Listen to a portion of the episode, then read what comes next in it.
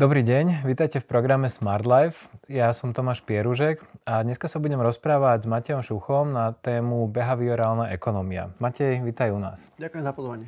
Matej, ja keď som si čítal tvoj, tvoj životopis, tak ma celkom zaujalo ten, ten tvoj príbeh, že vlastne ty si začal študovať, ak som tomu správne porozumel, takže účtovnú matematiku v Dánsku, ale s tým si sa úplne mimo, minul teda svojmu, svojmu vzdelaniu a dostal si sa k niečomu úplne inému. To znamená, že nejaké, nejakému štúdiu psychológie a, a nejakej behaviorálnej ekonomie a aplikácie tejto psychológie v nej. No a potom si vlastne založil Mindworks, um, ktorá vlastne poskytovala poradenstvo veľkým spoločnostiam. Ale uh, ďalej, čo som sa o tebe dozvedel, je, že to ti nestačilo a tak si založil aj akadémiu, uh, ktorá vlastne jej cieľom bolo učiť ľudí, um, ako tieto poznatky využiť. Je to asi taký plus minus súhrn, správne som tu pochopil z tvojho CVčka, že ako to fungovalo, ako to bolo naozaj? V podstate áno, ja som nielen začal študovať poistnú matematiku, ja som ju doštudoval a tri roky som pracoval ako poistný matematik vo Viedni a popri tom som sa učil behaviorálnu ekonómiu, čítal knižky, robil si rôzne kurzy, čítal výskumy a potom som dal výpoveď a potom to pokračovalo tak, ako si hovoril. Uh-huh.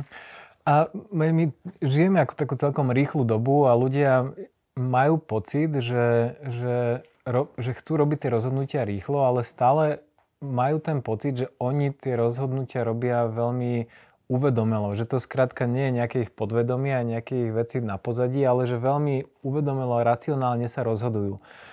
Je to tak? Záleží kto a záleží z akého uhla sa na to pozrieme, ale v zásade tá, tá odpoveď je, že veľmi, veľmi veľké percento našich rozhodnutí nie je racionálnych. To znamená, že sa neudeje na základe nejakého racionálneho zváženia si všetkých pre a všetkých proti, potom si to počiarknem, zrátam a vyhodnotím, ale deje sa to podvedome. A niektoré výskumy ukazujú, že keď sa pozrieme na nákupné rozhodnutia, tak deväťdesiat až deväťdesiatpäť percent nákupných rozhodnutí sa udeje podvedome.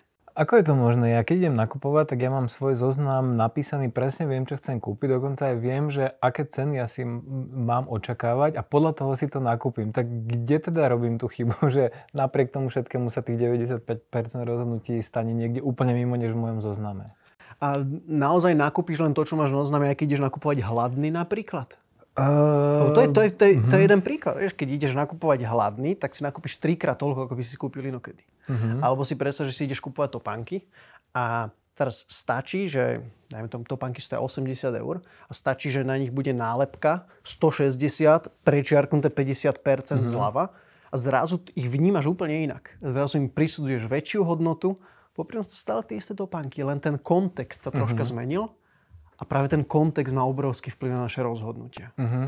Je, je to niečo ako ukotvenie? To znamená, že prvé vidím tú veľkú cenu a potom si myslím, že to je štandardná cena a potom vlastne tá zľava ma nejak donúti, že wow, to je výpredaj? Tento konkrétny príklad, čo som povedal, áno. To sa nazýva ukotvenie. Je to jeden z behaviorálnych alebo psychologických princípov. Behaviorálna ekonomia vlastne sa venuje tomu, že mapuje rôzne podvedomé skratky, ktoré používame pri rozhodovaní. A tých sú desiatky a desiatky a desiatky. Uh-huh. Uh, Matej, dá sa vôbec nejak pochopiť alebo predvídať, že, že ako sa ľudia uh, rozhodnú v tej danej situácii alebo že podľa čoho sa budú rozhodovať v tej danej situácii? Um, dá sa, dajú sa predvídať chyby v rozhodovaní do istej miery. Uh-huh. Lebo Um, dám tomu troška, troška kontext a background.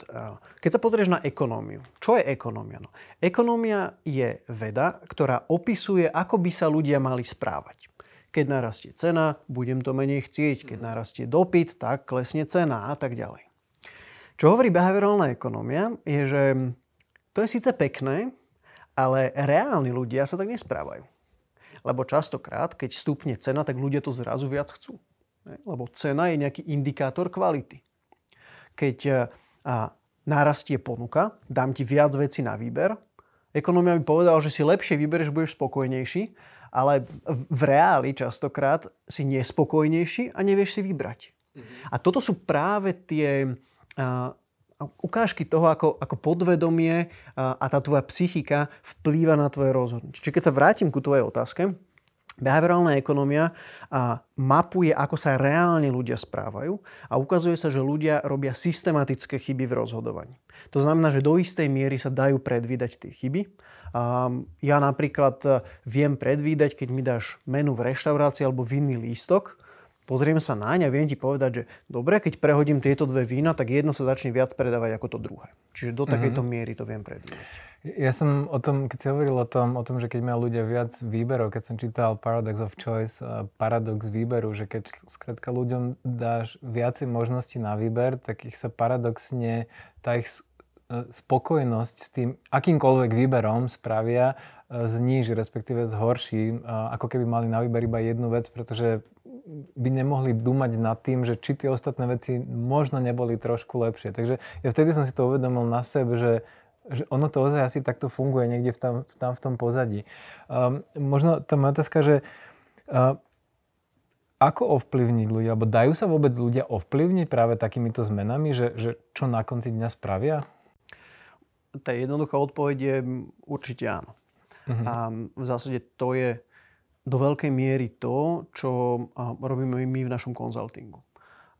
Keď si nás najmä firma, majú kampaň, ktorú chystajú, alebo majú web stránku, cez ktorú chcú predávať, tak chcú od nás, aby sme im navrhli zmeny v tej web stránke, v tej kampani tak, aby im to lepšie konvertovalo, aby uh-huh. viac ľudí predávalo, uh-huh. aby viac ľudí kupovalo a aby v konečnom dôsledku a celé to fungovalo efektívnejšie. No a čo my robíme je, že my sa snažíme porozumieť tomu, aký je tvoj celý proces rozhodovací. Čo sa tebe deje v hlave, keď sa rozhoduješ? Aké sú tie externé faktory, ktoré na teba vplývajú? Čiže ten kontext toho rozhodnutia. No a my takmer nikdy nemeníme samotný produkt. My meníme len to prostredie.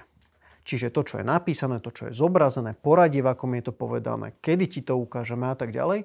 No a v konečnom dôsledku to potom väčšinou prináša mm-hmm. zvýšené. Môžeme ti možno povedať pár nejakých konkrétnych príkladov, aby si to, aby si to ľudia vedeli predstaviť, že, že čo napríklad na tej web stránke, a čo poprehadzujete, alebo čo spravíte, že čo um, spôsobí to, že tie konverzie skrátka idú lepšie. Celý podcast je dostupný v rámci členskej zóny Smart Life Club.